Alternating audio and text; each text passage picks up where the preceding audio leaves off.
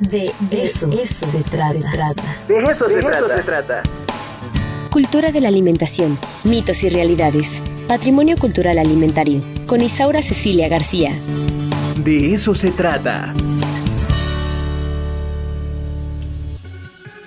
Y bueno, la doctora Isaura ya está aquí y vamos a hablar sobre comida mexicana, pero antes les quiero presumir que aquí, pues a ver, ya estamos en preparativos, es 13, estamos esperando nada más a que llegue la quincena para empezar a preparar todo para el 15 de septiembre. El Día de los Niños Héroes también, ¿eh? es, es importante empezar a celebrar un poquito, este, bueno, les preparé un poquito de antojitos con identidad y sabor mexicano es decir, eh, tenemos que entender lo indiscutible que es la calidad y la trascendencia de nuestra cocina, pero sobre todo de la antojería mexicana, ¿no? De sur a norte, en los 32 estados de la República, tenemos atoles, tamales, chileatoles, pasando por una diversidad de usos del maíz imprescindibles que ya hemos hablado mucho, ¿no?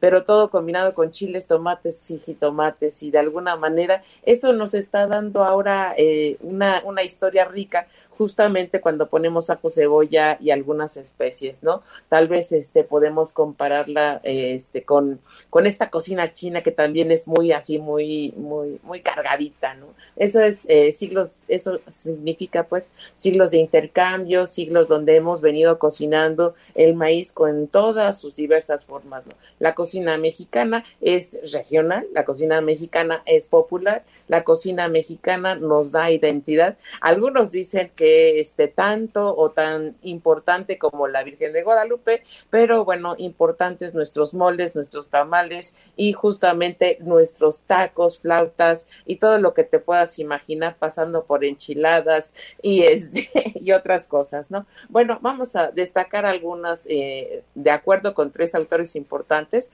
con Iturriaga, desde luego que bueno, él, nos deja ahí textos muy importantes. Hoy rescato un autor que me, gustaría también eh, renombrarlo, bueno, seguramente lo conocen todos, es José Manuel Hernández con los orígenes de la cocina poblana.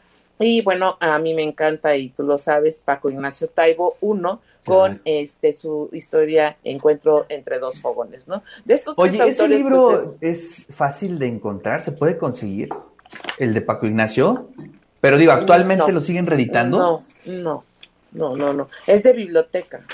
Ah, ese, es, como de, o a lo mejor de una bonita copia fotostática. Sí, no, o, a lo mejor, este, ya sabes, en este, en estas plataformas donde venden libros usados, a lo mejor ahí lo podemos ah, buscar. Sí. ahí, yo creo que sí, porque además es como, es de Editorial Planeta, no le dan así como el peso que tuviera, pero bueno, es un, es una crónica, son crónicas, son rescates. ¿Cuál es el eh, título? ¿Entre fogones? Encuentro de dos fogones. A lo mejor sí lo este, encontramos. Sí, yo creo que sí, vamos a tratar de, buscarlo porque, siempre es muy rico. y además siempre recurrimos a esa lectura, ¿no? Y a, la de este y a la que te estoy diciendo de orígenes de la cocina poblana, que esa es nuestra otra lectura, que es muy importante porque bueno, también ahí tiene cosas interesantes. También recurrimos mucho a la, este, a la, al recetario de la cocinera poblana y a todo, bueno, es que yo tengo, la vez que tengo la versión histórica. Tienes, tienes la del siglo XIX. Cuenta y tantos, sí, sí, y también tenemos por ahí el cocinero mexicano. Ese no es la versión histórica, la que yo tengo, bueno, eh, sí, no, pero es la recién impresa, ¿no? Entonces, no, no es la impresión, pues, original. Bueno, en este sentido, pues, te hablamos un poquito de los antojos que rescata hoy Hernández y que a mí me parecen muy importantes, ¿no? Rescatar, sobre todo en esta semana, o sea, hablamos de la semana completa para que vayan diseñando los platillos de la semana, empezando, este, en, digamos, eh, él también selecciona lo mismo que hemos dicho muchos, ¿no? Mañana, tarde y noche tenemos cosas distintas, aunque en Puebla, por ejemplo, tenemos molotes para el trabajo por la mañana y molotes en la noche para la cena, ¿no? Entonces tenemos ahí como, como debe de ser. serias cuestiones, ¿no? Entre las cuestiones más destacadas, evidentemente tenemos que empezar con los tacos, con los tacos sudados, con los tacos este guisados, pero tenemos eh, tres tipos de tacos, bueno, de, de tacos que contienen alimentos, ¿no? El taco guisado, el taco de canasta y me gustaría rescatar un poco por la por el asunto de, de Teziutlán, Zacatlán y todo este asunto hacia la frontera norte a la frontera norte, a la Sierra Norte, que tiene pues mucho pues sí, la frontera norte de Puebla. Sí, pues, es que no. Sí, sí, es, e incluso es otro, otra zona muy interesante que comulga mm. muy importantemente con Veracruz, Hidalgo y tantito San Luis Potosí, pero pues ahí está el Itacate.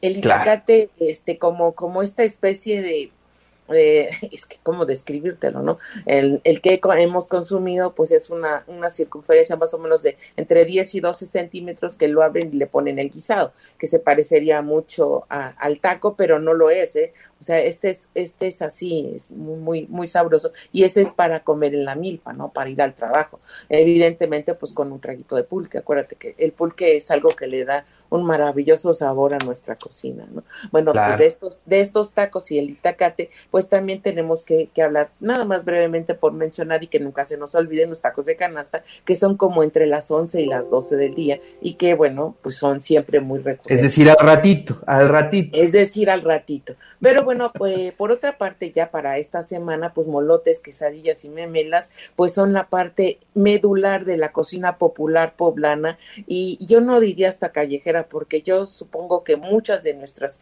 radioescuchas y los que nos están viendo, pues hacen memelas en su casa. Y así como, como tu servidora que le encanta hacer gorditas de chicharrón, seguramente otras harán eh, otras especialidades más, más sabrosas, ¿no? Un día este que andes por acá cerca, pues unos, unas gorditas de chicharrón que no, me quedan bien, ¿eh? no, la verdad es que ya estoy muy decepcionado. Tú siempre dices que me vas a invitar y nunca me invitas. Bueno, puedo ir por una, ¿eh? Este, no, yo, eh, gorditas en mi casa solamente los domingos es cuando encuentras recién hechas, ¿no? Y ya ahí este con salsita verde ya sea asada que es la más sabrosa eh, bueno también la verde en cocido en crudo pues esa es otra de la magia no de nuestra cocina poblana y de nuestra cocina mexicana pues son las salsas no de, de pasilla de chipotle de la diversidad de salsas que acompañamos que no, solamente es infinita eh es así no no hay no hay cómo, este, detectarlas. No no no con cilantro sin cilantro catalogarlas. cebolla este molcajete en multipráctico, en licuadora, las salsas mexicanas predominan en todo nuestro país y son muy, muy importantes, ¿no? Eso, eso yo creo que hay que resaltarlo. Pero sobre todo las memelas, ¿no? Este, bueno, tenemos ahí como una discusión pendiente entre las, las quesadillas, que también son muy importantes de, en toda la región centro. Eh, yo supongo que ahí es donde hay el conflicto si es quesadilla, este, porque tiene queso o no es quesadilla con queso. Entonces estaba pensando en cómo solucionar el, el problema, pues igual le podemos empezar a decir dobladas, ¿no?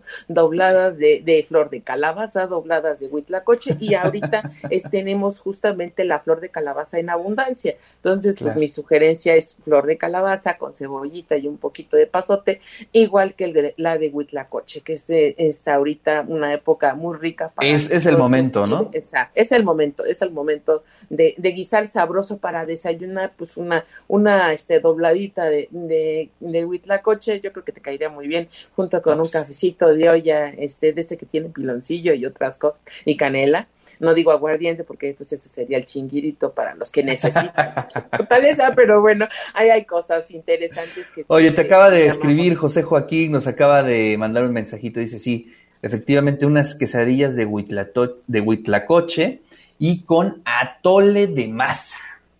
Con atole de masa, ese, este, desde que el día de los atoles no he vuelto a hacer atole, pero prometo un atole de masa blanco que este recién este, me mandaron una fotografía de Zacatlán para, para que viera que cómo queda, es un blanco amarillo, amarilloso del pozole, del perdón, del maíz, que ya estoy con el pozole, del maíz natural, y que bueno, es otra de las cosas interesantes que tenemos por hoy, ¿no? Pero bueno, memelas, eh, esa es una cosa importante en nuestras orejas, como le llaman también, ¿no? Orejas de elefante, entre verdes y, y demás. Esas son las de Cholula, ¿no? Las de Cholula, que son las más importantes, pero aún así las encontramos en todas las esquinas donde haya como que una cierta multitud de escuela, puede ver este, el hospital tiene algunos puestos por ahí, entonces creo que las memelas también son parte importante, sobre todo el menú de sábado y domingo, ¿no? Que ese, ese es el que nos gusta, pero hay que recordarlas un poco, a lo mejor son pesaditas para consumirlas en una noche mexicana, me parece que mejor un taquito dorado, ¿no?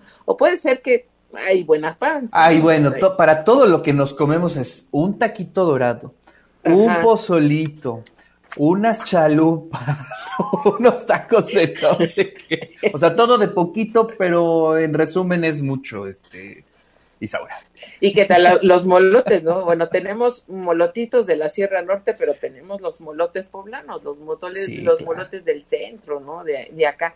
Y bueno, todo, todo muy cerquita del Carmen, muy cerquita de la Victoria. Yo creo que hablar de la Victoria tendríamos que tener, aunque el doctor Cuenya ya ha hablado de la Victoria y es un especialista en nuestra ciudad de Puebla, creo que el mercado de la Victoria en la cuestión de gastronomía nos ha apartado muchas cosas, ¿no? Tanto como San Francisco y las chalupas, este, tenemos el mercado de la Victoria, las semitas, el taco placero, como algo muy importante, sobre todo porque es el remedio instantáneo, ¿no? Abrir una semita y este, y bueno, y ya cocinada, este, con un poquito de queso, digo, no, no con tantos ingredientes como para que llegue a ser un platillo, que sería el que tenemos ahora, que es un plato ya completísimo. El, el, el, la semita como taco placero, pues debería llevar aguacate, quesito y pan, tantito pápalo y órale, ya estás ahí con el... Sí, con el puro aguacate nos vamos, ¿no?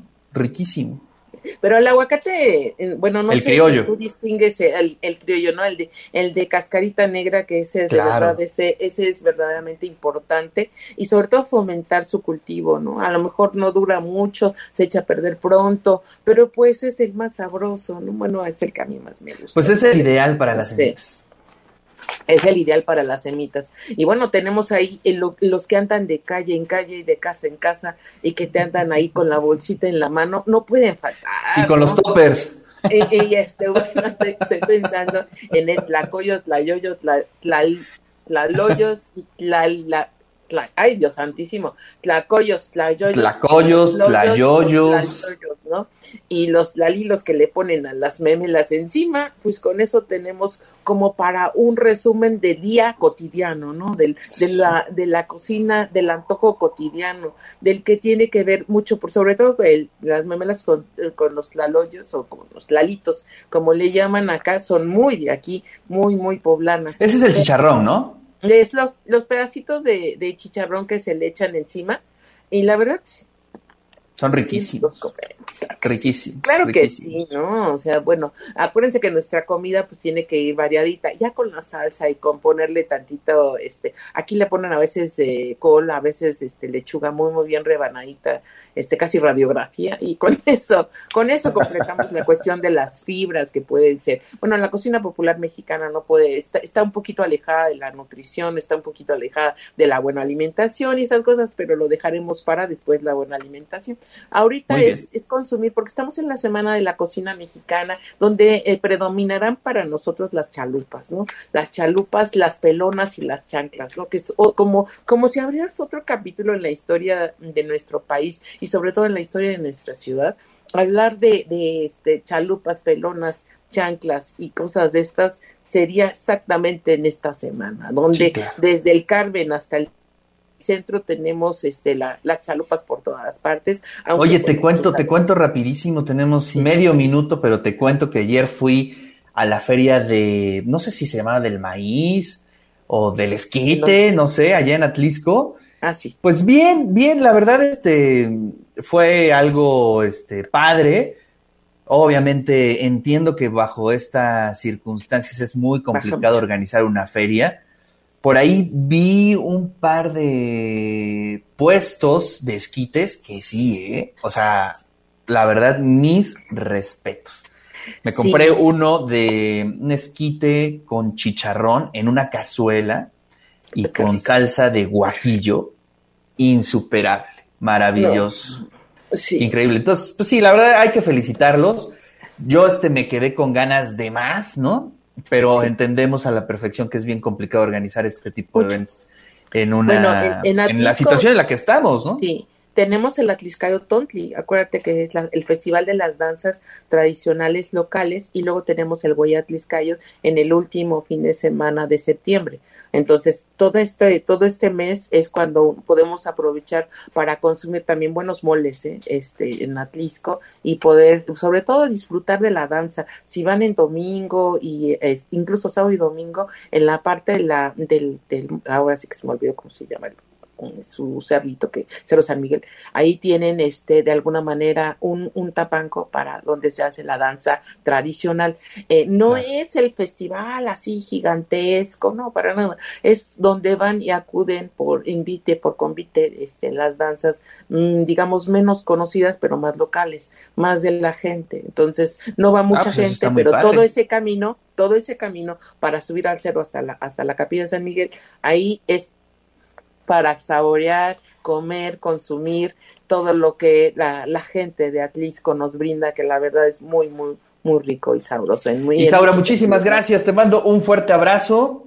Comamos bien esta semana. Yo mientras me voy a echar este librito para que la próxima semana tengamos una charla sobre él. Y te mando un fuerte abrazo. Es un acuerdo. Cuídense mucho y muchas gracias. Hasta luego. Bueno, regresamos al de eso se trata en unos minutitos. No se vayan a ir porque vamos a tener muchas charlas. Recuerden que va a estar por aquí el buen Garelli. Tendremos nuestras columnas, así es que no se vayan. Estaremos en un par de minutos en el de eso se trata.